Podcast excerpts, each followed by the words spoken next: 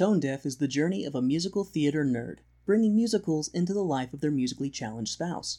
The reactions to the musicals are real and mostly unedited. This show is for ages 14 and up because sometimes you just need to use a swear. Now sit back, relax, and have a laugh. You're listening to Tone Deaf.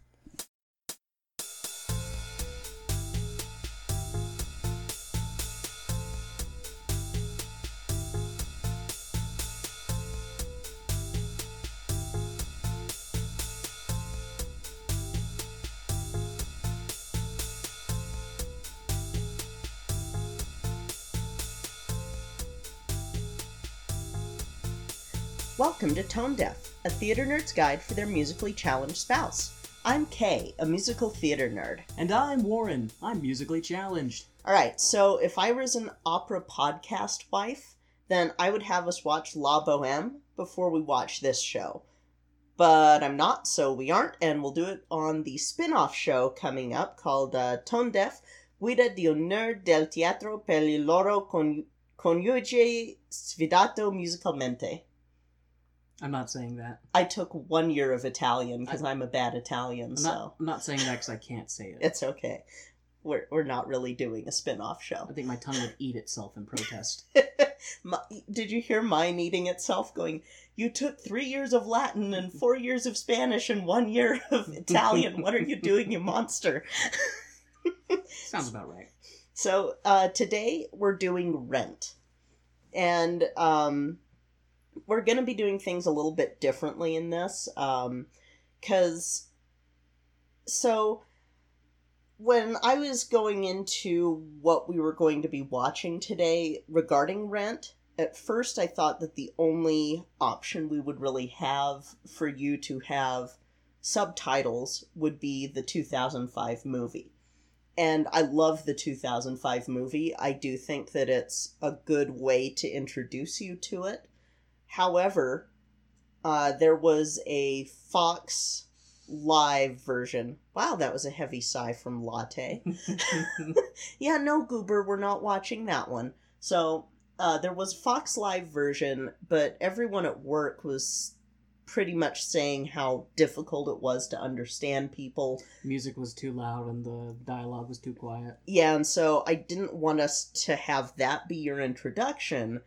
And then as I was getting everything ready for this, I found the 2008 final performance on Broadway, legally with subtitles. Fantastic. So, what we're going to do is we're going to be doing this as a two part episode. We're going to watch the first, uh, we're going to watch the 2005 movie first, because there are some changes from stage to film that we'll talk about further on in this uh, episode.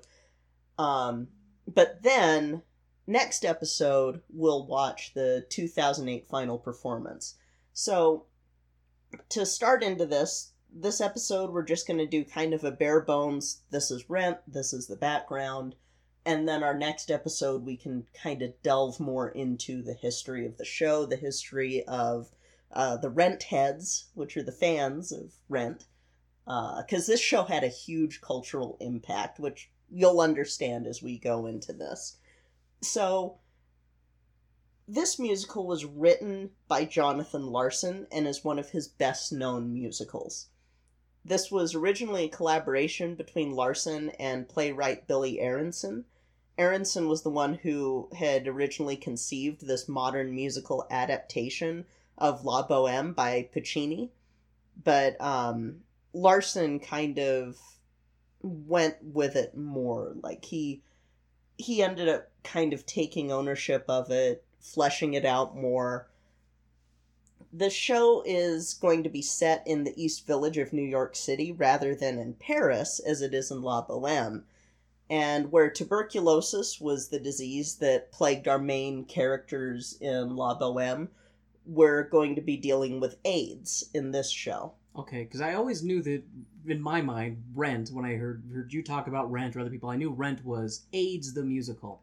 I was Yeah. going to ask if La Boheme was AIDS the opera, but I guess it's tuberculosis It's- the opera. Yeah, it's tuberculosis the opera, um, which we'll we'll go into it a little bit more in depth later.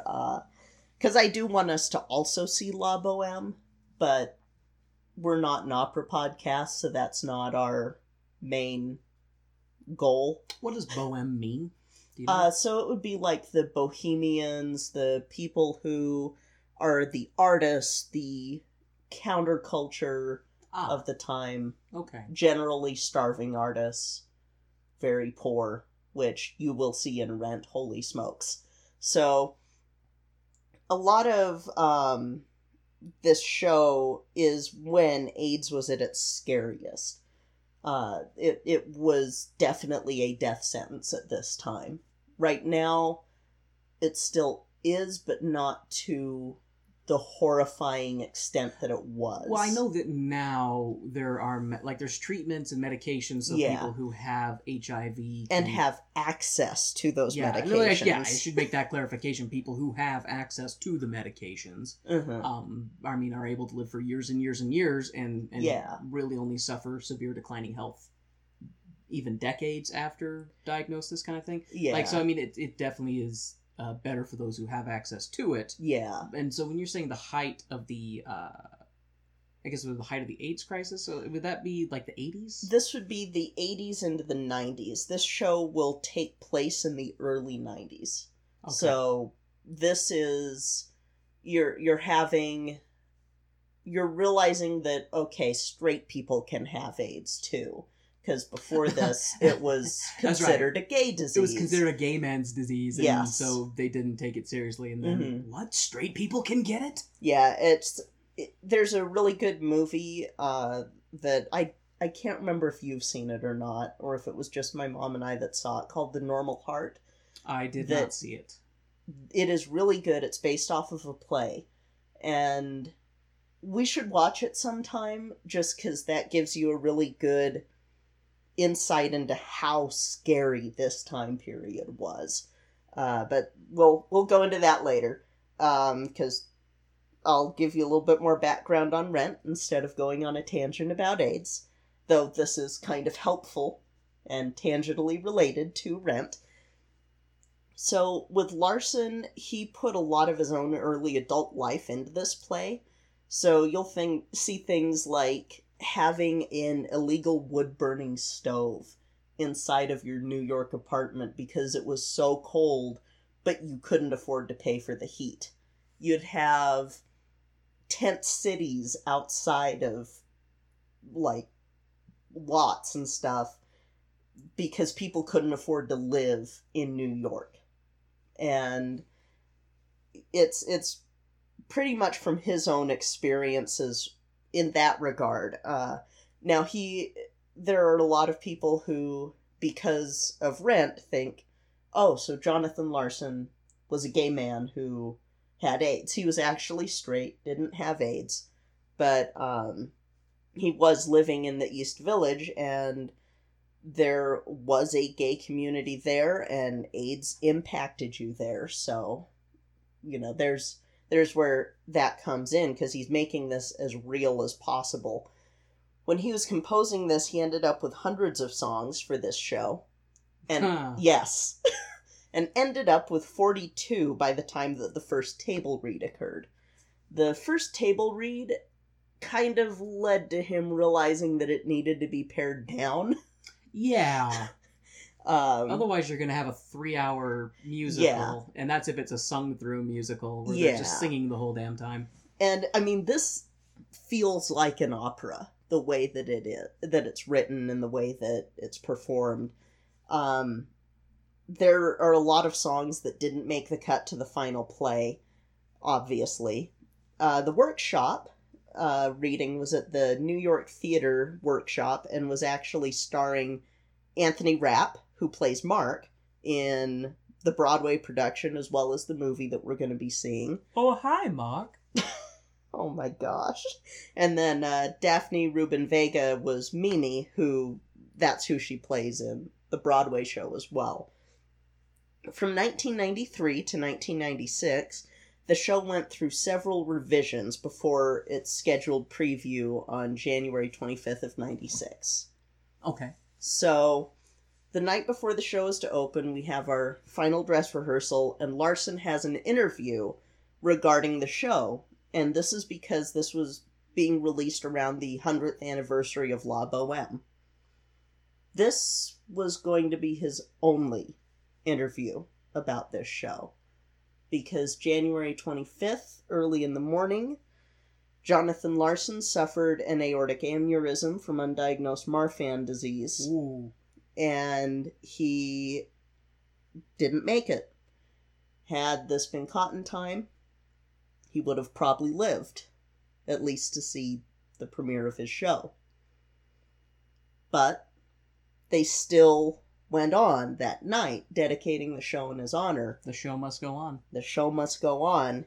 Um, the preview, they basically just did a sung through table, or not table read, but like, it wasn't the fully blocked show. Um, if I rem- if I remember right from because my notes I for some reason didn't write that part down. Um, but it it got really successful. Like they they opened off Broadway after these previews first at the New York Theater Workshop and it sold out to the point where they had to move it to Broadway. Nice. And it moved to Broadway in April of 96 and it actually won a Tony for uh, best musical, best original score. Like this, this show was just a phenomenon, and it's kind of an odd staging, and we'll go into it when we see the stage production. But the stage production feels like a workshop theater production. It does not feel like this lavish Broadway production. It's very rough around the edges. So when you say a workshop theater production, uh, guess just going off of what my my brain pictures subject me to, that almost sounds like people, um, almost kind of like whose line is it, where people are kind of like like they have a set thing, but at the same time they're kind of like you're saying workshopping. They're acting it out and then changing things as they go, and like it does. It doesn't sound um, solid. This show definitely is not like it's. It's one of those things where a lot of shows, and we'll go into this with Seussical, they will have their first previews or like they'll do previews for an audience and then go back and go, okay, we need to change this. Jonathan Larson died right before previews happened. Ah, so he wasn't able There to give was- any. Yeah, there's no feedback and no one was going to change what he did, which um when we get into this a little bit more that does lead to some of the things with some of the characters that we're, we're basically like in this time bubble where you've got so many things that the LGBT community has discovered about itself that doesn't reflect in rent. Even things that we were discovering about ourselves in the 90s that doesn't get reflected because the show won't ever leave the stage it's in because the creator is gone. And it's not like with Oklahoma or with Rodgers and Hammerstein where it's been enough time to do that. And it's just it's it's very interesting. There's a really good article um it's on uh out.com that talks about mostly this same thing but with Angel, who's a character in the show that is listed as a drag queen, but she lives most of her life feminine. And so, and you'll see that she's referred to as her, but then after her death, she'll, which spoilers, but it's I already- the musical. Yeah, I already knew that because I know just over the Yeah. years hearing people talk about and oh, it's so so sad when Angel. So I just I already knew. That. Yeah, so it's it's one of those things where there's there's that's why I want us to see both versions because the movie it's more traditional, more like I mean the the stage play is fleshed out. It is 100% fleshed out. It is complete. But the movie feels a little different compared to the play which will make more sense. Um, so to go off of the fact that this is based off of La Boheme, we have characters that are actually direct parallels to characters in Puccini's opera. Like, there is a character named Mimi who has tuberculosis. We have another character in Rent named Mimi Marquez. She's got AIDS. She has she's the main love interest of the main character, Roger, who has who is the singer songwriter musician who also is HIV positive, and he is based off of Rodolfo, who would be the poet in La Boheme, the main character. You have Marcello and Mark. You have uh, Schaunard and Angel Dumott Schunard. You have Colline. You have Tom Collins. Uh, you have yeah, you have uh, their landlord Benoit, and he is Benny in this. Benoit. Um, it's it's just there are a lot of uh, nods to the original material. They mentioned Musetta's Waltz, which is in uh, it, it's in La Boheme because Musetta is a character in La Boheme. She's the singer who translates to Maureen, who's the bisexual performance artist that will have one of the strangest scenes that I I was listening to this today at work preparing myself and just laughing because I forgot about this one scene. Um, so, like I said, there are going to be parallels to La Boheme, and if we were an opera podcast, I probably would have had us watch that first, but I wasn't thinking about it well, we're not an opera because we're yeah we're not an opera podcast, but we will cover La Boheme eventually because eventually we'll want to cover operas because they're they are They're- tied in. They're the European cousins of musicals. they're they're the musicals. I would say they're the the precursors. Yeah, they're they're the grandmother to musicals, or There maybe maybe great aunt. They might be the great aunt to musicals. Yeah, yeah. final answer. No final answers here. we always evolve and change. There is no certainty. there is no future. There is no past.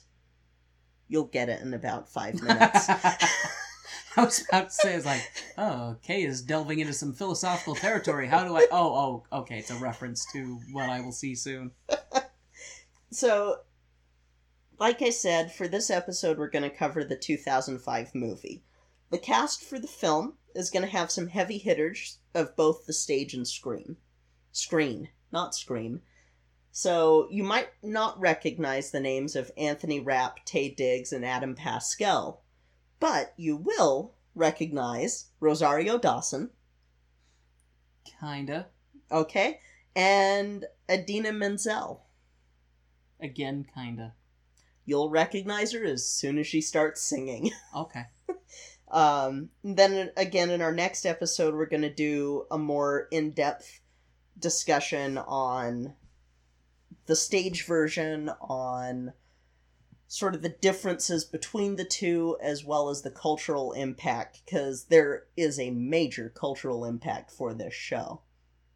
And like I said, um, I would suggest to folks that are interested in this show, there is a really good article about the character Angel on out.com called Angel's I- Angel's Gender Identity Rent's Most Enduring Mystery and that was because as as a non-binary individual I I kind of identified with Angel the most out of any of the characters. I mean granted Angel was assigned male at birth, I'm assigned female at birth, but there's still sort of this fluidity um so yeah it's it's just it's it's interesting. I do wish that i i i love angel so i wish that there was more focus on her in this but you take what you can get. And like i said this show is forever in that little bubble of 1996 because of jonathan larson's tragic death So, at what point does his tragic death just become history and someone in theater revises the show. when it makes enough money like when it, there's enough money in it i i hate to say that that's, but that's probably the most accurate If- answer. if you think about it a lot of these shows are the ones that were wildly popular and made a ridiculously um, a ridiculous amount of money like oklahoma's been revived over and over and over the issue with pirates of penzance is copyright issues because well, we went into that with Pirates of Penzance. Copyright wasn't really a thing. And that's the case with some of these older shows too. And then in other cases, the people that are reviving it are still alive to give input. Gotcha. We don't have that with Jonathan Larson. We don't have really any way to say, hey, can we update this and have it be more obvious that we're accepting that let's let's say that bisexual people do exist outside of just a line in La Vie Boheme or outside of because they they don't identify this character Maureen who would be considered bisexual they only ever call her a lesbian. But she is very obviously going she's dating Mark and then she dates Joanne and then she but she also is kind of eh, she's you could call her a free spirit you could call her polyamorous but she also doesn't really consent with anybody. I mean like regarding her other partners so it's it's sort of it's it's one of those frustrating things with this show because I love it so much, but there's so many things that are outdated now. And there are so many identities that don't ex- don't get to exist in this show. that really would That probably would. have. This would be the ideal show to Yes. present them. in. Yes. I would. It's interesting you're talking about that uh, because the creator is dead. No one's updated. I would think that that would make it easier to update because the creator's dead. That there would be fewer people to be like, no, this is my work. You can't. he does still have an estate. Mm. And so that would be part of it. And I don't. I don't know. I'm. Then again, who knows? I do not know. Did he have a wife, husband? no. Okay, so whoever is in charge of his estate that still holds the rights to this, that Mhm. controls it. I don't know. I would almost think that if someone could present a well thought out, updated version to it, Yeah. because I mean, I don't know. It, it's a good way to modernize it and bring these same issues into the foreground again. Yeah. And oh god, oh god, with what's going on right now, This would be the perfect year to do that. well, so this is a little bit of a joke, but also not really because this is a dumb thing. Oh. uh, it would be interesting to update it. And the diseases that people get are because of not getting vaccinations. Because of yeah, there'd be a way yeah, to do no, that. no, no. You, you, Sorry. because AIDS is still an issue. It's know, just not people. Then again, measles was also an issue. Tuberculosis. Tuberculosis was an issue, still is in some places, but like, I think I think part of my issue too is that you didn't understand. Even though the trans community has existed forever, you don't have that necessarily out front, even though that's who started Pride. so I I don't know. I I get I get a little bit like I said, I get frustrated with this show because it's so good in so many respects, but in other respects I get It's not living up to its potential. yeah, and it's all because there's just the tragedy. That tragedy of losing such a good composer because you know that if there had been more time to workshop again after previews or like what could have been? That's what this is. That's the tragedy is it's a what could have been because it's already amazing. But especially in this day and age like what what could have happened? What could have happened with this show? So that's that's my little soapbox here. That's I've- okay. i've gone over our usual time. This might be a longer episode listeners It is a part one of two. It is a part one of two. Um, and I'm I'm really glad that you take really good notes so that we can do the compare contrast on this one. Ever since I started using my laptop to take notes and stopped handwriting them. Yes. Yes. Yes. And just yeah, I I love this show so much. It's a show that when when you first see it as a kid, you focus on the fact that oh, they said a swear. Oh, they mentioned sex. They did all this like oh, it's really Risque. out there and risque. And then as you get older, it sort of makes you think more, and then it makes you sad for the fact that you're never going to see Rent focus on these communities that have existed within the LGBT community since its inception. It just it I don't know. It was it was one of those things when I was doing research for this episode and seeing that in the script and in everything Angel is 100% this is a drag queen. And I'm going but Angel reminds me so much of my own identity as a non-binary person just flipped. Except for that I don't pass as male because I I'm okay with I guess I'm a little bit more fluid that way that I either go what is gender oh I feel female hey I look cute with my hair kind of shorter and in jeans and not as girly You're cute always.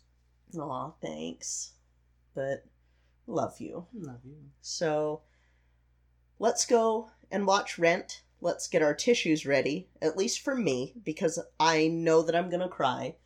Because I almost cried at work listening to this, and this was just the movie soundtrack, so I'm I'm screwed. So let's take a brief intermission and go watch Jonathan Larson's masterpiece, Rent. Woo!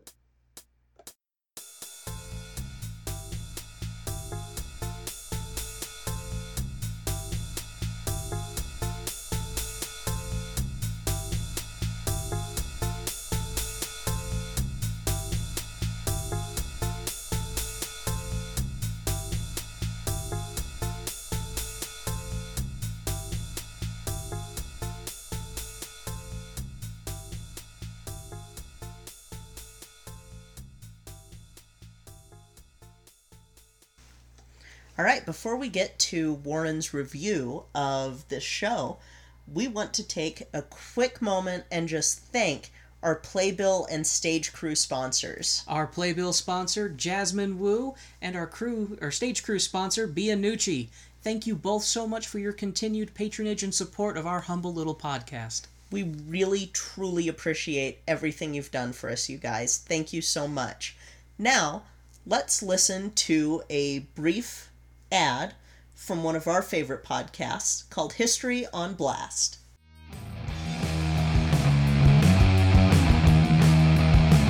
Hello, and welcome to History on Blast.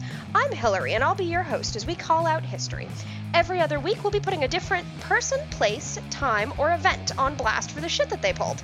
This ain't your grandpa's history podcast, so if this sounds like your cup of harbor tea, be sure to subscribe on your favorite podcast catcher.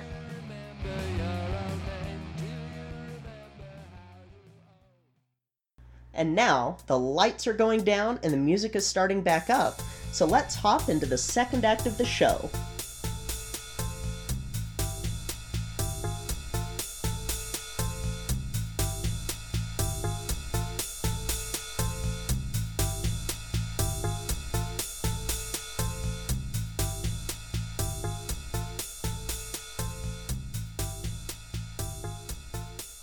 Alright, so I have tossed out my Kleenexes and I have taken a nice little break. And now it's time to find out what did you think of Rent, Warren? Are you positive you want to know? Oh god, no. Oh god. 525,600 spoofs. 525,000 bad jokes to make. 525,600 references. How many references can I make? Um, That was not where I thought you were going, so I am very pleasantly surprised. so, for those of you who don't know, when Kay and I got married, I gave her my heart. So all the normal human emotions that I'm supposed to feel get transferred to her via the black hole wormhole inside of my chest that's linked to hers. Um, so while Kay legitimately did cry, I only get angry at the scenes that are supposed to make me cry, and then I yell at the TV. Um, yeah. that's what happens. So I didn't cry, I didn't get sad, I just got angry. Just said, really? Yeah, just lots of lots of that. Um, I liked it though. Mm-hmm. I liked the show. Um, I feel bad making jokes Mm-hmm. with this show. Trey or Matt Stone and Trey Parker sure didn't with Team America. Yeah, but nothing is is sacred to them. That's Um, true.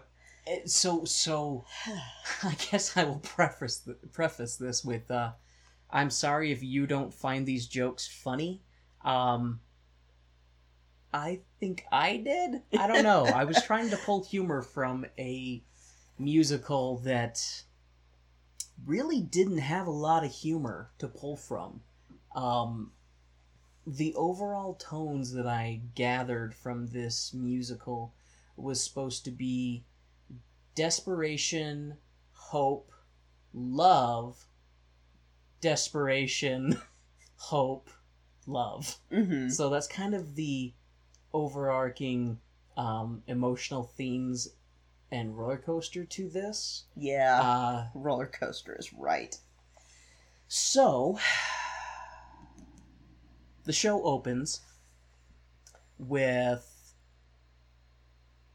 Mark, the cameraman. Mark is Yes. the cameraman, with Mark filming stuff and riding his bike and talking about how he can't pay rent. Mm-hmm. And then it cuts to Roger, who's singing about how they can't pay rent. Yep. And the lights are off in their apartment, and so they decide that they're just gonna burn all of their eviction notices for warmth slash heat Mm-hmm. or uh, pff, for light light slash heat because they have no power and no heat in their apartment and apparently so does everybody else on the block and so the opening scene was actually quite spectacular yeah. um just everybody on the street lighting their eviction notices on fire and basically saying we're not going to pay rent we're not going to pay rent go screw yourselves we're not going to pay rent You know what? It's like the Gen X version of the draft card burning scene in Hair. Yeah that's It's, actually it's a the pretty, Gen X version. That's a pretty fair uh, equate uh, way to equate it. Um, I missed a joke that I had wrote in the very beginning because I wasn't sure how to open this thing. Mhm. Um, I have named this "Mortgage the Musical," which that's how you, that's how you do like a spiritual successor to this set in the modern day. You have a bunch of people, like as many as you could do, like seven to ten people who are renting a house together Mhm. so that they can all pool their money to pay the. the So that would be the millennial version. That'd be the millennial version of rent. Would be called mortgage. It would be a bunch of 40 to 30 year olds very depressed because you'd have you'd have early twenties to mid thirties. there's some there's some millennials who are turning 40 so yeah Well, moving along from that depressing note, uh, the opening is basically poor artists can't pay rent and get mugged on the street. A story as old as time. How old is the has the concept of rent been around? I'd imagine a very long time. yeah yeah it's it's pretty old pretty old concept there because we're horrible as a species Uh, some pissed off poor people burn their eviction notices for both warmth and light. Think of the trees. Uh, and then the lorax popped out then the Lorax popped out. Oh man. Well, then Lorax would be way more pissed off at the fact it's like there used to be a whole grove of trees here, as far as the eye could see. Um. after the initial opening song and dance pyrotechnics number, Mm-hmm. um, Mark and Roger have a run in with their former friend slash sort of friend slash villain of the show. Yeah. kinda. he's, Benny. he's the landlord who uh, well, he's, married the, he's the son of the landlord. Yes. Yeah, that's what it is. Benny is the villain, or so. He used to be cool, but now he's not. He married up, and now he's punching down, down, down, down on all of his former friends. And uh, he's definitely a tool. Yeah. I, I didn't. I don't know if he's supposed to be sympathetic or empathetic or anything. He's not as evil as he could. Well, okay, he's not evil. He could be evil. yeah. He definitely has moments where he's trying. Mm-hmm. Um, but overall, he's just kind of a douche. Yeah. Uh, I don't really care for Benny. Um, then, oh yeah, that's right. Because in the beginning, um, Mark and Roger are excited because their friend Tom Collins is back in town, Mm-hmm. and when they throw him the keys so he can get up to the apartment, and when he's heading over, he gets mugged Yep. and gets the crap beat out of him, and gets his coat stolen, and then we are introduced to Angel the best character in the show. who is an angel by helping Collins after he was mugged. Yay, New York! Um, I liked Angel. Angel, Angel was just a sweetheart, Mm-hmm. and and it's sad later. after that bit of introductions, yes, uh, we then are treated to Rocking Roger. he has an empty wallet, and he stays home when Mark goes to look for Collins because he's like, "Where's Collins? It's, it's been a while. He should be up here. We threw him the Mhm. keys, and he's somewhere, but he's not here." And Mark goes to go look for him. Collins decides he's gonna stay Roger? home. Yeah, sorry, sorry. Uh, yeah. Mark's gonna go look for Collins, and Roger decides he's gonna stay home and mope around. He goes up to the rooftop to sing the song of his people. One last song, one blaze of glory. After Roger's song draws the attention of Mimi, who wants Roger's wee wee, Mimi is flirty and drops her heroin and has a song and dance number. Nice ass, Mimi. She has a line in there about they say I have the nicest ass Below 14th below Street. 14th Street. Yeah, she has, Yeah. A nice, she has a nice butt. I mean, yeah. not not not gonna complain. Uh, and then after Roger basically tells Mimi to leave after trying to hide her heroin, but she sneaks it out of his pants where he Mhm. was hiding it. Uh, we then go back to Mark. Mark gets a call. Oh yeah, it cuts to the morning because it takes place Christmas Eve, right? The eviction notice is Christmas The Eve. The movie does. movie does. Mhm. Okay, so the show does not. The show has a different timeline. Gotcha. Well, okay, so I didn't realize this until later, but it is Christmas Eve in the movie, and then it comes to Christmas morning, and Mark gets a call from his family, and he has a line where he says, you know, when I'm hungry and I'm freezing and I wonder why am I here. Apparently, he doesn't like his family. I Mhm. guess. They're just overbearing. Well, they seem nice. They yeah. love him. Yeah. And there's worse things than having a loving, supporting family, Mark. You pretentious douche. but Mark gets a call from his family and realizes he'd rather be hungry and freezing than deal with his family. Tough break, bro. I love my family personally, but you know, okay, I guess to each their own. If you want to be an angsty film artist, you can hate your family who's just calling to wish you a, a Merry Christmas. Mm-hmm. That's all that they're doing. Uh, I do love his dad's line because Mark is talking about how he Maureen dumped him, Mm-hmm. and uh, his dad has a line on the message talking about she wants to go be a lesbian. Let her. That's she doesn't know what she's missing out on. It's like, thanks, Dad. I guess. um. Oh shoot, skipped. Sorry. It's one of those things that watching it this time through, I'm kind of like, come on, man. You know, her leaving Mark for a woman isn't supposed to be funny necessarily, like everyone laughing about it. I'm kind of like, laugh. I'm kind of like, no, no, she just will leave Mark for anyone, and so will, and she'll leave Joanne for Joanne hasn't anyone. been introduced yet. No, but Yeah, but no, actually, no, I think they have. I think she they did mention. they Joanne. mentioned her The at thing- the start. The thing that's interesting about that is I think the laughing comes from is um from a guy's perspective, I think it's emasculating to Yeah. have a woman leave you for a woman. Mhm. Which to me personally, if that happened, I'd be like, oh, like I would. I think I think it would be easier to have a woman leave me for another woman than have a woman leave me for another Mhm. man because Mhm. there's no direct comparison. It would be like, oh, okay, well she's being true to herself, not Mhm. she likes this dude more. Mhm.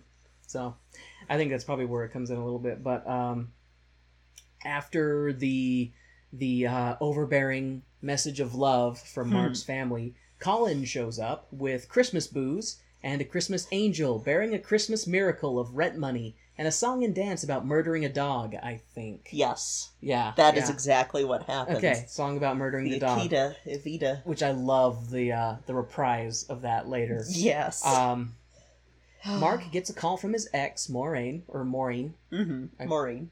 Yeah, I said I said Moiraine, which is from Wheel of Time. Yeah, I Ah. you just got Wheel of Time on the brain. Oh, all day, every day. Uh, Maureen, Mark gets a call from his ex who needs his help. Say no, Mark. Two letters, N O. It's the same in Spanish. Ask Angel. Mark uh, then goes down to where. Wow, now I have to like actually focus on saying the name correctly. Maureen. That is right. Maureen. right?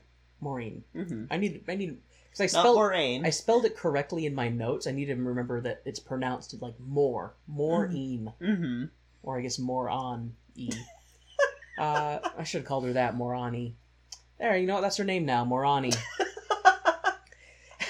Mark goes down to help Morani with her setup, I guess, because she's holding some show slash protest slash What crime against- crime against the arts and humanity. Um, and her new girlfriend, Joanne, is there, who is a fancy lawyer, hmm and she is not happy to see Mark at all. Uh, and she says that she hired an engineer, but he's three hours late. Mark's like, Well, can I help anyway? And uh, they have a nice little bonding moment over how much Morinia sucks. Yeah. Morana. And I actually really liked that bit. Because Mark gets some one on one time with Joanne and they bond over how much Maureen sucks. Stop portraying bi people as sluts. yeah. Eh, There's a reason why it took me a long time to uh, come out about that, because that's often the stigma with us. yeah, and I kind of felt with, with Joanne, or Joeen. God, Maureen. I am having the hardest time with names right now. Uh, Joanne, I just, my only, and Mark's message to her was basically, you can dance the Maureen tango until you're tired of it. Yeah. and uh yeah just that woman like the way they're talking about it i'm like just, just leave her like she's Mhm. obviously poison just Yeah. and i was surprised that she was in the musical the entire time Mhm. i kind of because it kind of felt like she could have not been in it and it would have been okay Yeah. because she's selfish and i don't feel like she really contributes to the group all that much Yeah. anyway Yeah, she. she's just loud and abrasive and it's all about me i'm the center of attention You Me, know me, me, what? me, They could have just let it go. that's right oh i have a i have a joke okay okay hold on to that. All I right. i have a joke in here later about that okay so uh that's right mark gets previously gets invited to the life support meeting which was the uh the aids help group hmm basically AIDS support group, and he's like, "Oh no, it's okay. Oh no, I won't go." And then after he's done helping Joanne with uh, Maureen's setup, Mark shows up at the life support meeting and is super awkward, being the AIDS man out of the group. You should know better than to take a drink of something when I'm speaking. You never. It's, it's like it's like a shark in the water. You never know when a joke's gonna creep up. I almost made Kay spit her drink all over her computer. And instead, I choked because I didn't want to hurt anything. What was But I hurt. other me. than yourself? What was funny about that is I saw you reaching for your cup, and I was in the middle of reading this, and I was like, I maybe should stop in case this makes her laugh. And then I was like, well, let's see how this rolls out. So yeah, Mark being super awkward, being the AIDS man out of the group, he God. manages to catch an impromptu song, which was surprisingly short. Uh, as I was typing that note, Kay basically leans over and goes, "The actual stage version is longer than the Mhm. movie. They had to cut some stuff short." And I was like, "Ah, that's probably a full song right there." Uh, now we go back to Mimi. Mimi talks about not needing money while she's shaking her ass at a stranger and takes bills from him. she's hungry. Let's see. Yeah, she's hungry. Someone get Mimi a sandwich. Mimi leaves the club singing in the street and climbs up the balcony at her apartment to creep on Roger. Little does she know, Roger sh- should. okay, little does she know, Roger should tell you, he should tell you, he should tell you, he should tell you that he's a guitar sexual. Another time, another place, Mimi. God. Oh, there. Mimi is an interesting character Mm-hmm. because she is such a uh, in the moment free spirit. Yeah. And while there is some positivities to that type of mindset, I think it is also a recipe for complete self destruction. Yeah. Because if you're just like, we only have today, why worry about the future? I'm gonna shoot up heroin because. I'm a teenager. Well, late teenager. Yeah, well, she's 19. Yeah. Still a teenager. But yeah, you're right, late teen. Um. Hey, Roger, Mimi is hot. You should not pass up on something that could be good for you. I'll live, says Mark. Oh, wait. So, I mean, Mark doesn't die in the show, but he does have AIDS. Roger has AIDS, That's what I meant. not Mark. Yeah. Wow, I'm bad with names. You're and people. fine. But yeah, Mark, because Mark makes the comment to Roger that you shouldn't pass up on something that could be good for you. I don't know how Mark has the AIDS sixth sense and knew that Mimi had it, because I. I'm just saying, like, there was a lot of drama between Roger being like, "Well, I like this girl, but how do I tell her that I have AIDS?" Yeah. And I can It's- imagine being in that situation, it would be incredibly hard to try and start any type of relationship with someone Yeah. when you know that you need to tell them that. Yep. Because I would imagine that most people would probably not want to enter into a relationship with someone who has that disease because Yep. That was stigmatism. uh, big stigma. issue. Yeah. Still kind of is the big issue. Yeah. Like, Uh, yeah. It's it definitely is. I mean, it's yeah, scary, scary stuff. But um, mhm. nice gap in time there. You can, You can- you can- you can, ed- you can edit that out for me, Kay. Searching Anyway. for his notes. Mark goes back to the life support meeting, watching people who don't care about losing their dignity in this nightmare called life. I may have understood that scene. Ah, maybe, mm, mm, Maybe slightly. maybe slightly. Mark uh, tries to help a homeless woman who's being harassed by police. She then tears him a new camera lens. Uh, I kind of. That scene was really interesting. Is that in the show? So a lot of the scenes that have speaking in it are sung, and they are like full songs. Is this a sung through musical in the show? Not quite. But close? It's close. There are a lot of moments that, like, um, sung through adjacent. yeah, they're sung through adjacent. So, um, I don't know about that specific part, but, um, like, there's a whole sequence that, well, you'll see when we do the stage play next week. Um, there are whole sequences that are missing from this that either they just truncate into short scenes like with the homeless woman or they just speak through it like um, a scene that we're going to cover in a little bit with uh, Roger pulling Mimi away from her dealer before Maureen's uh, performance. It was a Question pro. mark? It was a protest. It was- It was an artistic protest. A performance before her performance, which that's generous. Um, there Very generous. that actually is like a whole song and it's very cool but it's With the homeless woman telling him to go Uh, screw himself. well no like uh just i was giving an example of where they've kind of cut down a scene to just hey we're going Oh, here gotcha. and then You're, you're, part B, you're talking then- about the, the Lose My Dignity s- Eh, song, right? no so Oh, sorry. back up Sorry, Back up. I'm confused. You're fine. So I was I was just explaining um, that scenes like the one that you're talking about with uh, the homeless woman were cut down like um, there's a scene that we're getting to right before Maureen's quote unquote performance where Mark pulls Mimi away from her dealer and the dealer's like uh, you steal my client you die Oh. that's part of a song Oh, gotcha. so the whole So the dealer gets a song. everyone in that area gets us basically is in this one song that you'll see once we Okay.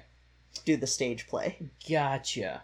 Okay. Did I mention that we are very tired? We say that every week. yeah, the that's the millennial life right there, perpetually tired. Got to work to pay the rent. Uh,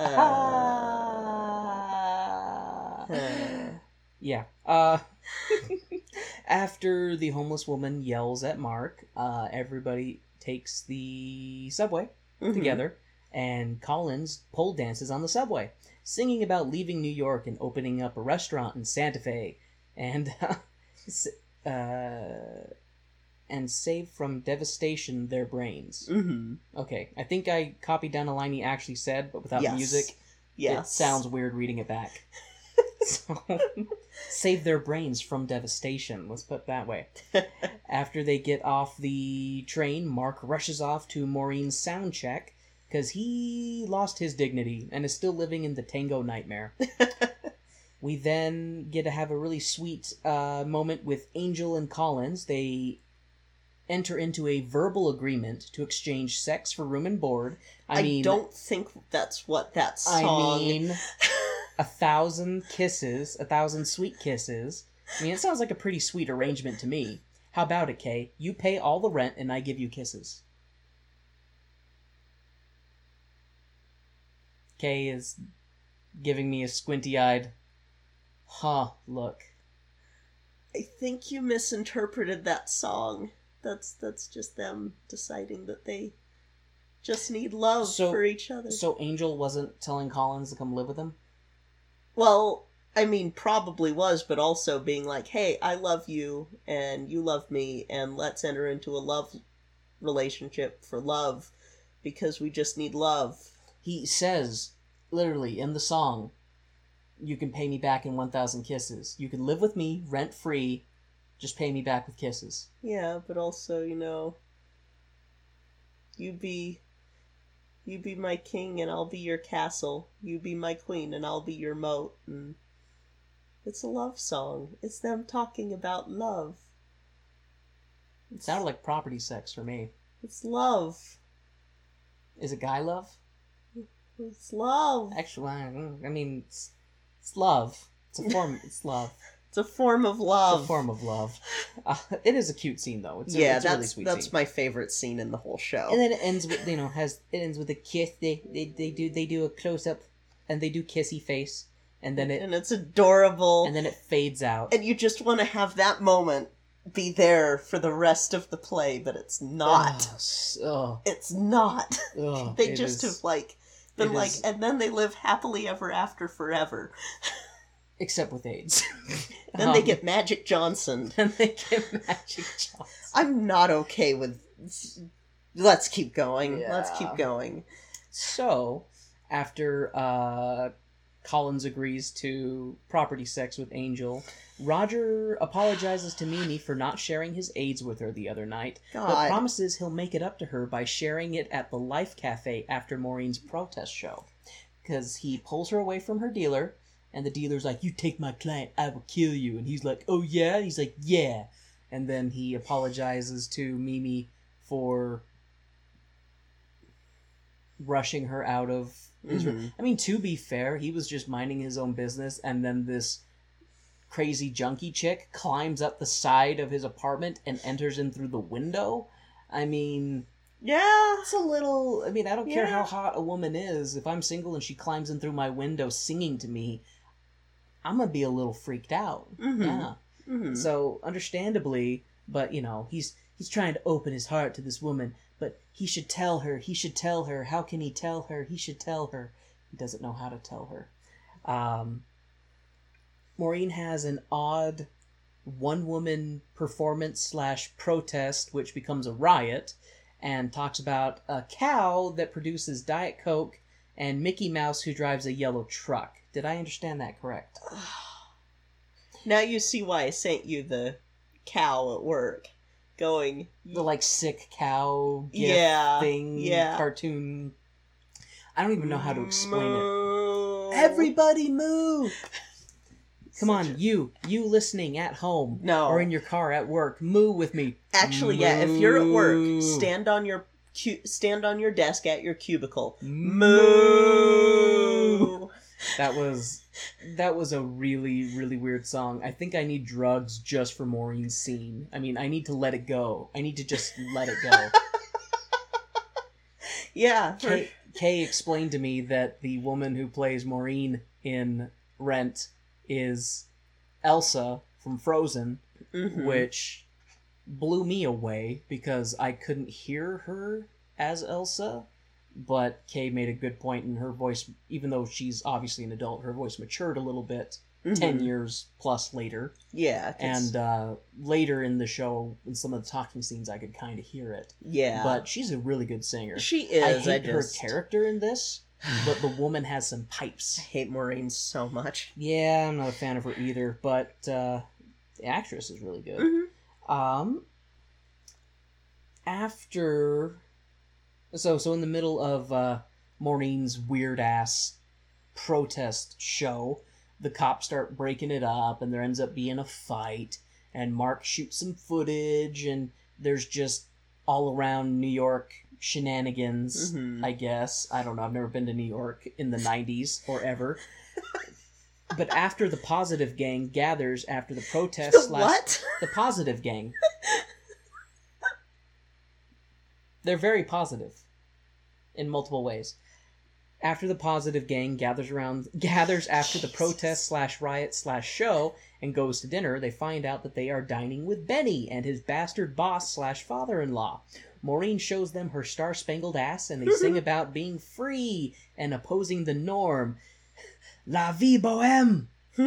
Uh, that song was actually really good. yeah. Um, that one's great. It was very nonsensical. There were parts where I felt like they were just saying words that rhymed but didn't necessarily even go together in terms of like context or anything. It was a very um I would say that that song was the equivalent of if you know you know like in movies those ransom notes where they cut out a letter from different things in a magazine to form a sentence. That's what that musical was like.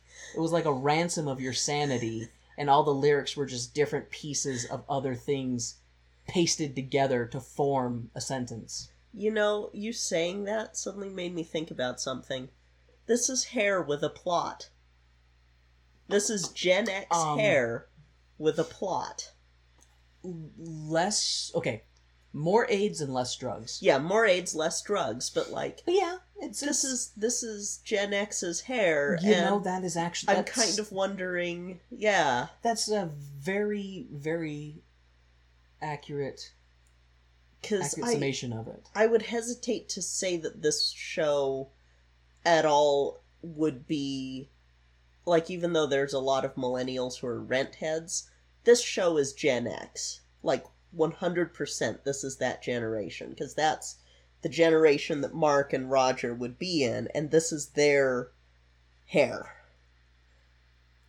That's Yeah. what I say I two think- glasses of Chianti into this. Not- so I think that's very, very accurate. Mhm. Uh, just because both of those shows have a group of youths who Mhm. are opposing the systematic norm in America Mhm. and are essentially rebels. Yeah. You know, um, to to kind of what society says they should be.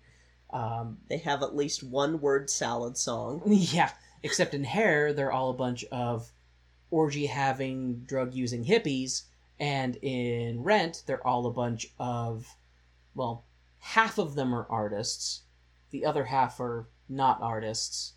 Some are using drugs. Some, are using aren't. drugs, no orgies, a lot of AIDS. Mm-hmm. Um, let's see, like 50% of the main cast has AIDS in this. Yes. So it's like, there's a lot of AIDS. Yeah. And I don't mean to make light of AIDS, but I seek humor in uncomfortable and or dark situations.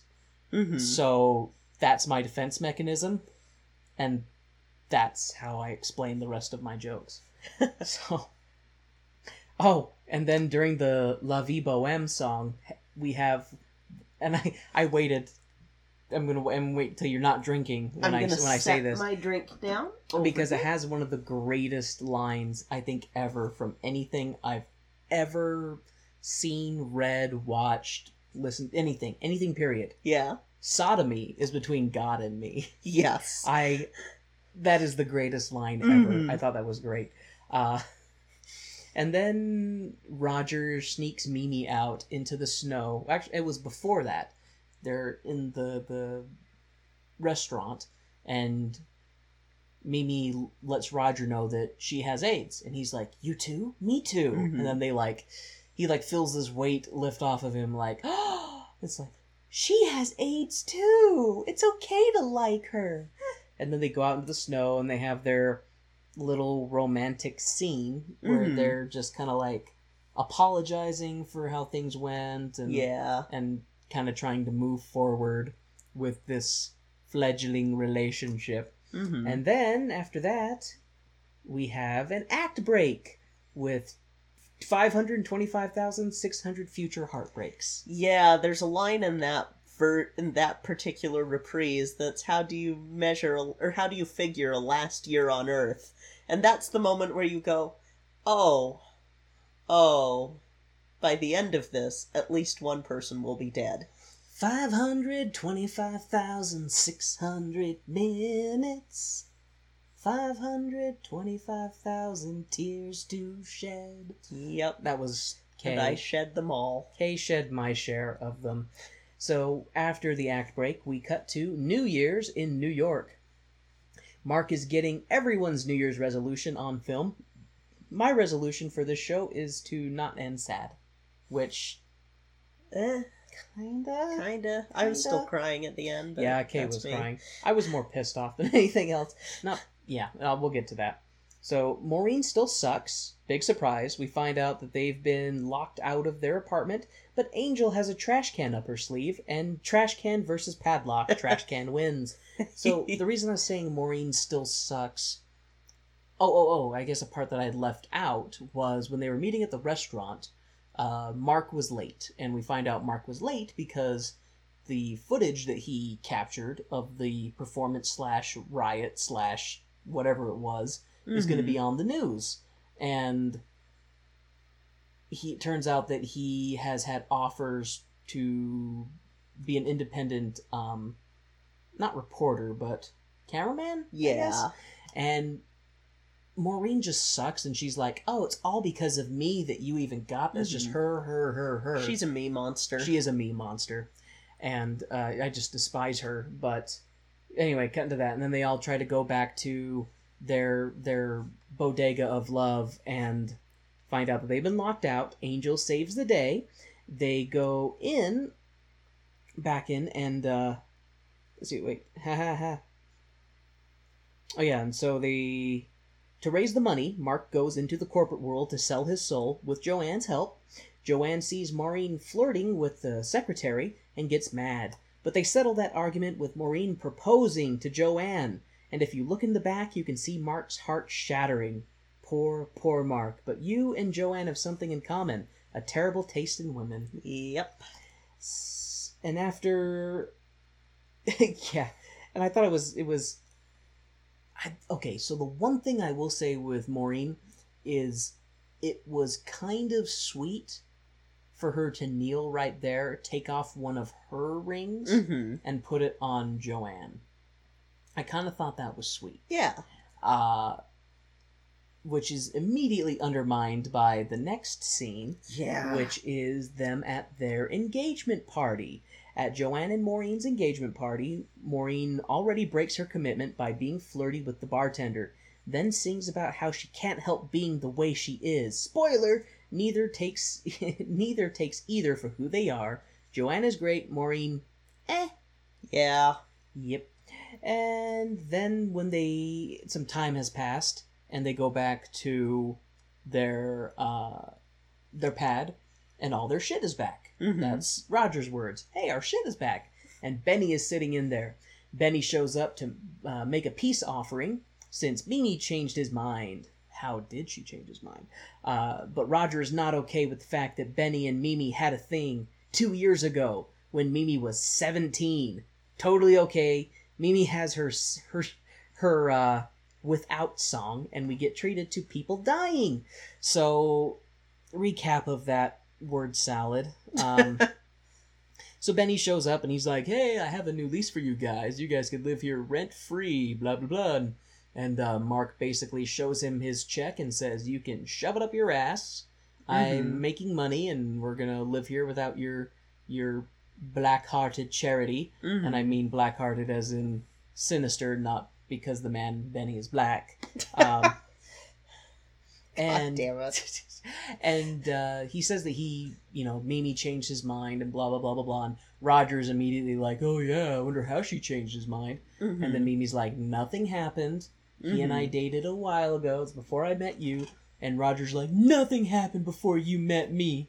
I'm the center of the universe. It doesn't matter that I had a girlfriend before I met you. You're not allowed to have any boyfriends before you met me." yeah, it was a just dumb, dumb uh, thing for Roger to get all pissy about. But then um, they have they break up, Roger and Maureen, and then we see Maureen going to Mimi. her Mimi. Sorry, thank you. Like I said, I'm bad with names and this show. There's a lot of people in it.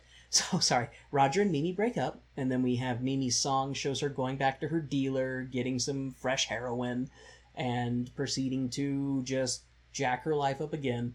And then we get to see Angel dying, Yeah. which sucks. yeah. and I guess also during that scene when they're at the um, life support meeting, hmm you start seeing people fading out of chairs, implying that they've died and they're no longer going to those meetings. Yeah. So that was, I would say, Angel dying was my absolute least favorite thing Mhm. in this entire show because Angel was such a great character Yeah. and was just Angel was the most genuine character. Yeah. Angel was so much of a I am who I am. Angel helped everybody that Mhm. they could. Angel was just a pillar of positivity and love and compassion. Yeah. Angel was a great character. And the entire group really, really feels Angel's death. Uh, which that has one of my favorite lines, by the way, which I think I'm gonna use, which is, "I'm more man than you'll ever be, and I'm more of a woman than you're ever gonna get." thanks, I was getting to that. Oh, I I didn't mean, know I, that. I didn't have it written down, but Oh. I remember that. So it was at Angel's funeral, which happened to be on Halloween, which was their favorite holiday. Everyone Mhm. talks about how great Angel was, and as soon as the burial is over, they start fighting, even after they told Colin they'd be cool. But during the funeral, uh, Yeah. it was was it Mimi or Yeah, Maureen? Mimi. Okay. Yeah, Mimi. What Kay said has has that line of it was a skinhead Yes. goes up to a skinhead and says, "I'm more of a man than you'll ever be, and I'm more of a woman than you'll ever get." Yeah. and it was just like some I'm, sassiness right there. I'm gonna use that from now on. Go, Angel. Um, uh, so it was a great scene, and of course, all the friends then proceed to go out after the burial and start bitching at one another. Oh, um, Mimi had heard through whatever, you know, the grapevine that Roger sold his guitar and bought a car. He's like, "Yeah, I'm leaving. I'm gonna go to Santa Fe." Because I Mhm. just need to get away from New York is kind of what is implied. Mhm. Um, Roger leaves New York and goes to Santa Fe, New Mexico, in a car that looks like it runs off of tetanus. while tetanus lightning go. Yeah. Tetanus lightning. while Mark works his new news job that he obviously hates. Mhm. Like he just has this super pissed off death gaze Mhm. when he's doing those scenes, and I just I feel bad for the guy, but hey, he has rent to pay. Mhm. Hence the title of the show. Mark sings on the rooftop and uh, is reunited with Roger magically because Roger and Mark are both having their life sucks moments because this is also Roger drives from New York all the way to New Mexico, then sells his car, then buys another guitar, Mhm. which I'm like, that's a very interesting way to go about your life. Sell your guitar, buy a car, drive somewhere, sell your car, buy a new guitar, play, and Yep. then not make money, and then decide to go home. It's not, you know, I don't know how uh, how um, um, efficient of a lifestyle that is, or how sustainable it is, but you know, these crazy artists are going to be crazy artists. Mhm. Not- nothing that us old folks can say about it.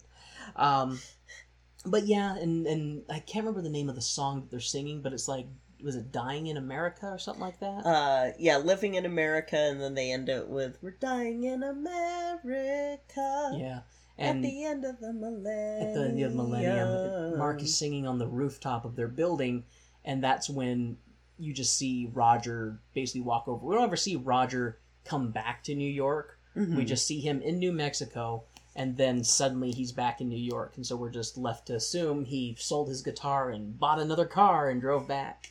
I think it's when he hops on the bus at the bus depot, because there's a moment where he gets on a bus. I might So he missed that. probably- Oh no, no, you're right because then Mhm. that we see him, we see we see him uh, eight miling and he's writing Yeah. stuff, and all we all I remember Eight seeing on his miling.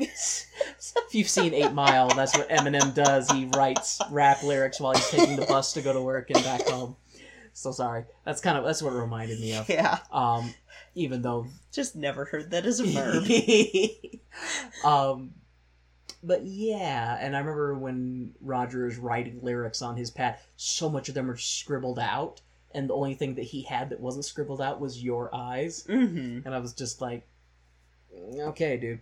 Uh, but it makes it makes sense later. Uh oh, shoot! Somehow I got distracted. Okay, so after Roger comes back to New York and rejoins with Mark, we find out that Mimi is missing. No one has heard from her, not even her dealer. Like everybody's worried. hmm Last person who saw her said it was three weeks. And she hadn't picked up her AZT. Yeah, she hasn't picked up picked up her uh, AIDS medicine, and hasn't reported into her job. Hasn't gone to any meetings. She's just completely dropped off the grid. And then we cut to Mimi's death scene, which is first ushered in by Colin, uh, and it's it's a very the whole that whole part right there is a the ending to this is a very good reprise of the opening Mhm. because Colin shows back up. They throw the keys to him, and I love. They're like, "Don't get don't get your ass kicked this time." Yeah. And he comes in, and he's super happy. He's got booze, and he's also got money for him. Colin, who has free money, courtesy of Angel's Angel, who has haunted an ATM machine. but yeah, Maureen and Joe and uh, Joanne show up with a dying Mimi. Roger sings her his "Okay" song that took all year to write. The song was so bad that it gave Mimi AIDS and killed her. Good job, Roger. You're a murdering musician. Oh my god. I mean, Uh, never mind. Mimi didn't die. Angel sent her back to tell Roger that his song sucks and needs another year's worth of work. so I agree with you there that that song does uh, no. that's that's another one of those this could have done with another rewrite Yeah. with that particular song especially because it's not that great. No, it really isn't. It's probably the weakest song of the entire musical, in my It opinion. is. It absolutely is. And, um, yeah, I was super pissed off. I mean, because I, I, mean, I like Mimi. And then she died, and I'm like, great. Angel dies, and now Mimi dies. Just kidding! Angel was like, "Bitch, you get back down to earth." Mm-hmm. And uh, I did like her thing talk about I was in this place it was warm and I saw Angel and she looked great. And I. I like that line and, Yeah. and Colin kind of lights up from that. Yeah. And then after Mimi the zombie rises from the dead, uh, we then have Mark who goes over to his camera because he had been during the uh, time when Mark and Roger were separated and Roger was playing music in New Mexico. Mark was working on his film, cutting Mhm. different things and marking stuff. We see him working on his film, and so he then goes over and plays his film and shows everybody the labor of his love. And it's basically a montage of the entire film. And we try to forget Roger's terrible song with a much, much better song. After all, there is no daylight today. yeah.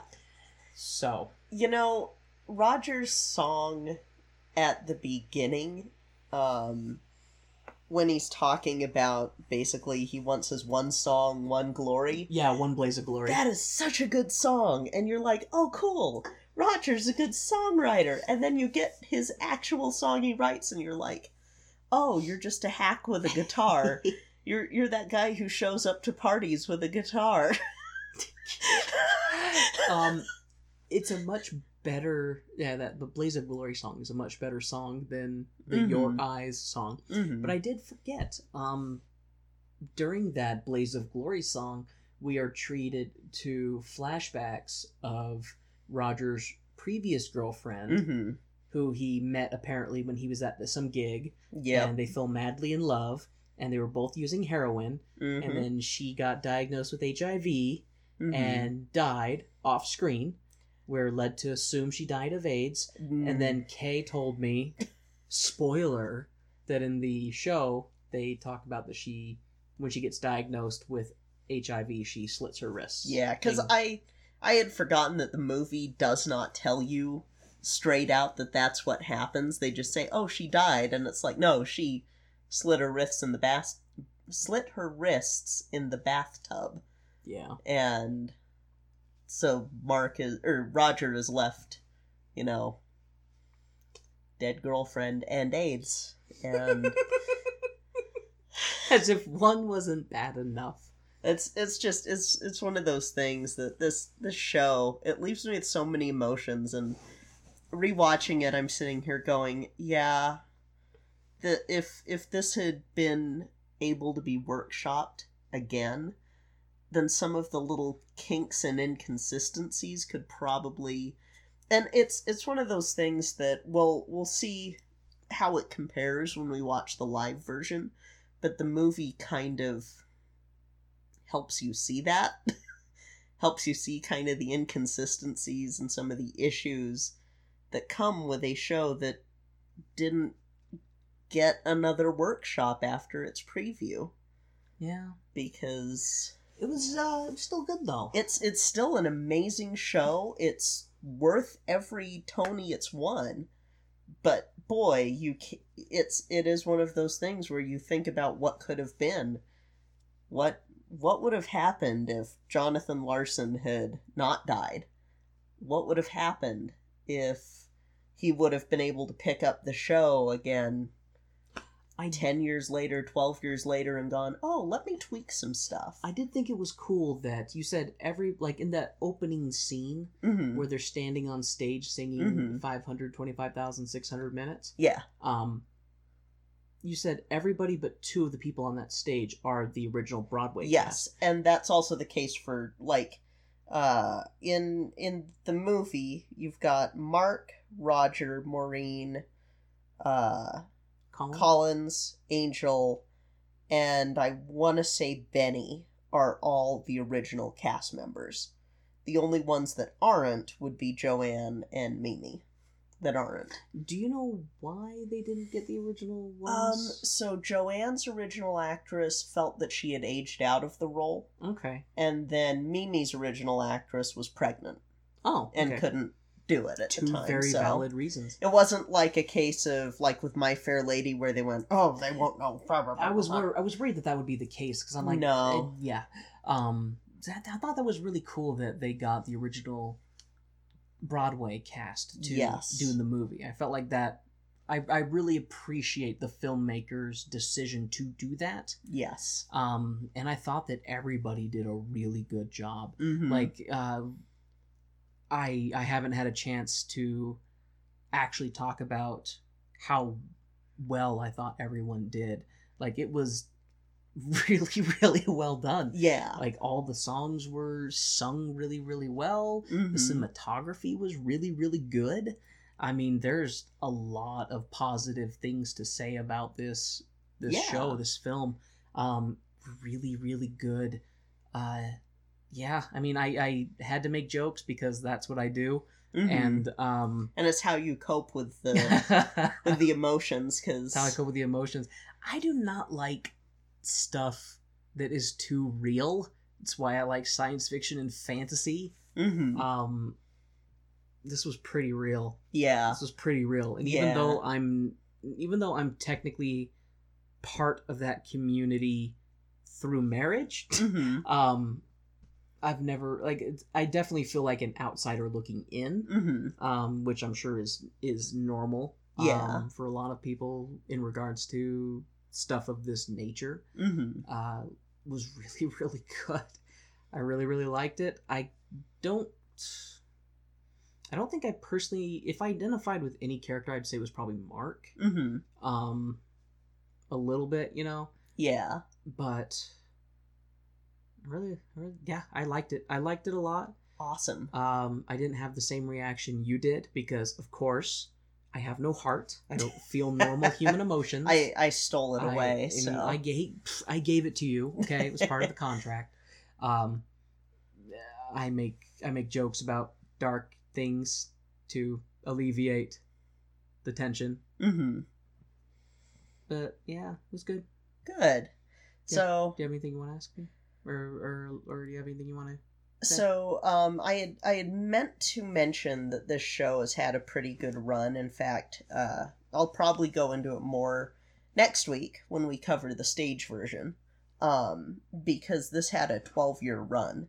Holy shit! Yeah, it it's again we're we're going to be talking about the cultural impact next week, um, and we'll see how this two parter, uh, sort of format goes with shows like this because some shows I do feel like we need to, uh, sort of expand on more, and I don't necessarily want to like make it be a bonus episode necessarily because No, I I, I agree. yeah I agree because we talked about that a bit, and um, one of the issues too, especially trying to cover theater, is unless we can sh- see a show live, which is a little tricky around Yeah. here, um, or if we can find something online, if unless we have an actual stage production to see, we kind of have to default to a movie version yes which you know, the movie versions can be very different than the stage versions Mhm. as you've mentioned with other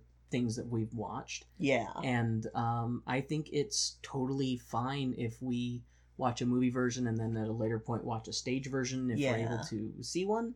And it because i like i like seeing the the differences. I like seeing the contrasts. I mean yes we're treading over some familiar ground hmm but at the same time it's new and it's different. It's still different. Yeah. Because you know we watched the a stage production of godspell and then we also watched the movie version of it as Mhm. well.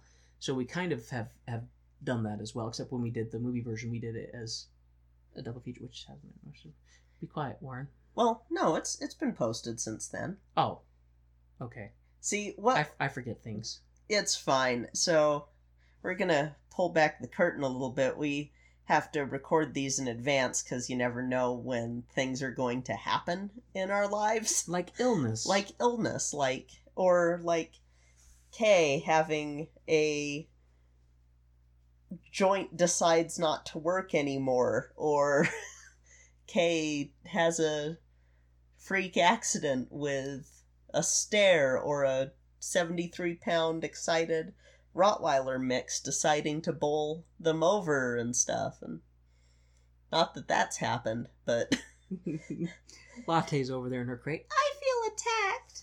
Well, sweetie, mom had to use a cane for couple of weeks. So, but um, so, uh, but yeah, this it's it's kind of a new format that I want to do when we can access both the stage and the movie.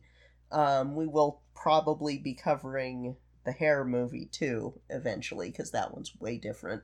Um, but yeah, next week I do want to have us watch the uh, final performance on Broadway. Um, and I'll try not to soapbox as much as I did with this episode because I I realized that I kind of went on a tangent and didn't uh That never happens. necessarily well we never go I on guess- tangents. I guess not a tangent, more of like a as my own personal feelings about this show bleeding in a little bit rather than just giving the facts. So I will give more facts next week, like about the impact on other people that are not me. and I won't rant so much about how I just I I am sad about Angel and Yeah, How? well, you should you should talk about the impact on people like me, like heterosexual white men in you know, how how did we deal with this show culturally? How did it affect us? That's the real. I mean, it's the it's a broader demographic out there. You need to talk about that. Kay is throwing daggers at me with her eyes right now. good lord. Um but yeah, so I I just I I I don't know what else I'm trying to say here. Um cuz this this show brings up a lot of emotions for a lot of reasons for me specifically. So I guess it's good that this was the episode to let them all out so that next week when mm-hmm. we cover the stage production I can be like and here are the facts and figures about this show and about the rent heads, the people who absolutely love this show. Shouldn't they be called And- renters? I mean, they probably should be, but I didn't make up the fandom. I'm saying there's a lack of creativity with that name. I'm just saying. Mm, fair. Come on, rent heads. Change your name to renters. So, so I guess I do have a question for you. Are you, are you thinking that we need to write Mortgage, the follow-up musical? Uh I think that would be hilarious. And I think that would be a way to incorporate the changes that you would like this show to have Mhm. had into that. And really it'd be more of an update to the current issues of the LGBT community Mhm. in modern time. At, at that point, it might. It, well, I mean, we we won't really make up Mortgage the musical, but you know, I I do I do wish that there would be a show that covered that, and maybe there is. I've been a little bit out of the loop in the last couple of years on brand new shows on Broadway, so maybe someone has done something that's I have a feeling that the internet would have informed you with how much true. you that's you true. follow things like that. I feel like that would have been news because you tend to know about a lot of Yeah, art stuff, theater stuff before, you know. because I just I haven't seen much like Rent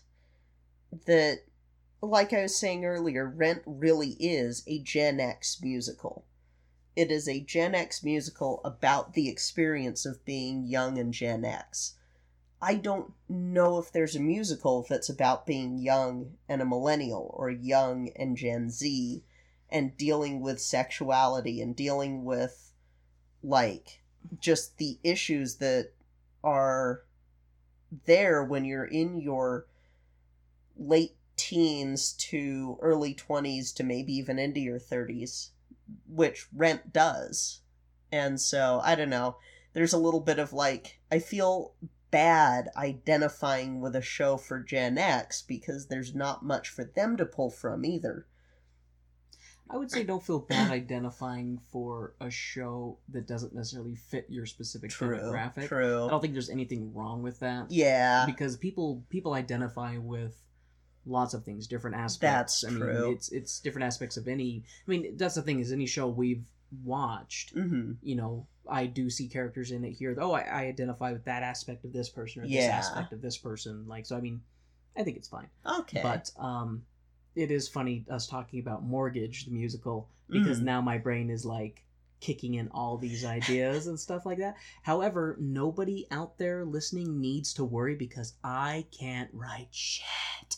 And um, I keep Kay way too distracted for her to write a musical. So Well, and it's probably a good thing because it would end. It would end with a higher body count than nonsense. So Kay murders people in, in her fiction. writing, In her fiction, I was I was I was giving a dramatic pause. Okay. gotta be careful. I'm black. Yeah. Careful with those dramatic pauses, man. Lord, Hey, there's no evidence. Lye and fire hide everything. oh my god. Ha. So I'm just saying, if you if you dismember a body and spread it across okay. different So states, thank you guys so much for listening to Tone Deaf this week. thank you week. very much. um again it just words can't express how much we appreciate you guys so thank you so much for listening for supporting us for your reviews just keep them coming man Yeah, uh, Speaking of reviews, please give us a, a review and and say something, anything. It can even just be thumbs up, hi, smile, uh, just anything. You don't have to mortgage mortgage. Yeah, you you you don't have to to really say anything specific. You could just type one word in there, and that's fine because it does uh, reviews ratings that have reviews way higher than just ratings. mm-hmm. So we appreciate anything and everything you guys do to just yeah help us get a little bit wider spread. Mhm. Um, cause yeah, this is fun and we like doing it and we enjoy uh seeing that people are watching week after week. It Yeah. definitely brings a smile to our faces and we hope that we bring a smile to your faces. yeah so um if if you want to talk to us at all uh first off you could s- shoot us an email uh tonedeafmusical at gmail.com uh we also have a twitter that's tone deaf musical we have a facebook page that's tone deaf musical uh no facebook group right now because i have super bad anxiety and i'm the one that runs both so Yes, Kay is our social media guru. And if we get people joining on Facebook, you know, hey, maybe we would create thing and then maybe I would dust off my Facebook account and and uh and say hi. assist Yeah. Yeah, because if it's if it's just me running a group, not gonna happen. the the it's it's too much anxiety. That's fair. Also, if you've got a Discord, you can join us at the Podcast Junkie Discord server. It's a really amazing community. I've got a link in the description of the podcast, as well as a link on our Twitter. Um, there's just a bunch of amazing podcasters and listeners that uh, hang out on there. Uh, you've got shows like Bird Brain Podcast. You've got uh, Private Island presents Up All Night. You've got Oz 9. You've got Ninth World. You've got Podcast Junkie. Just all these amazing shows. And uh, a lot of us have our own rooms on there that you can connect with us on. Uh, we've got one for Tone Deaf. Right now, it's just me on Twitter or on uh, Discord because Warren has a Discord, but he doesn't use it. But if you guys want to chat with him too, uh, I could, you know, make him maybe, uh, maybe dust off that Discord, maybe. Um, but it'll be, it's just, it's a great community. I highly recommend it. Even if you're not a podcaster, it's great for listeners too, because there's always new shows that you can check out on there. And everyone's just super chill and super nice. So join us on there if you like. It's, it's a great place, great fun. Just thank you again, guys, so much. We will be back next week with Rent Part Two, Electric Boog- or Electric Boogaloo, or the Revenge. The Revenge of the Electric Boogaloo. The, the Rent Venge. the Rent Venge. Yes. Re- Rent 2, The Rent Venge. Rent 2 would be kind of sad because it would just be Mark, Joanne, and Maureen. They'd have new friends by now. They would, but like out of the original group. Hey, look at it this way. fewer people would die of AIDS in the sequel. This is true. Well, hopefully. Who knows? Who knows? Ugh, man, yeah. Uh, this show is a rough one, so sorry for the jokes because it's it's just it's rough subject matter. It's a rough show. Um, Good show. it's a very good show. Dredges up a lot of emotions, which is the point of theater, I believe. So That's why the iconic picture is the laughing face and the crying face. yep, all the all The, those. the, the, the extreme ranges of emotion. Mm-hmm. Yep. Pure joy and ultimate sorrow. Yes. Together. Nonsense and rent. uh, I was gonna make a joke about Bat Boy, but then Edgar. Yeah, the one musical to make you misty. It's true. So thank you guys again. We'll see you next week. I'm Kay, I'm Warren. and this has been Tone Tone, Deaf. Deaf.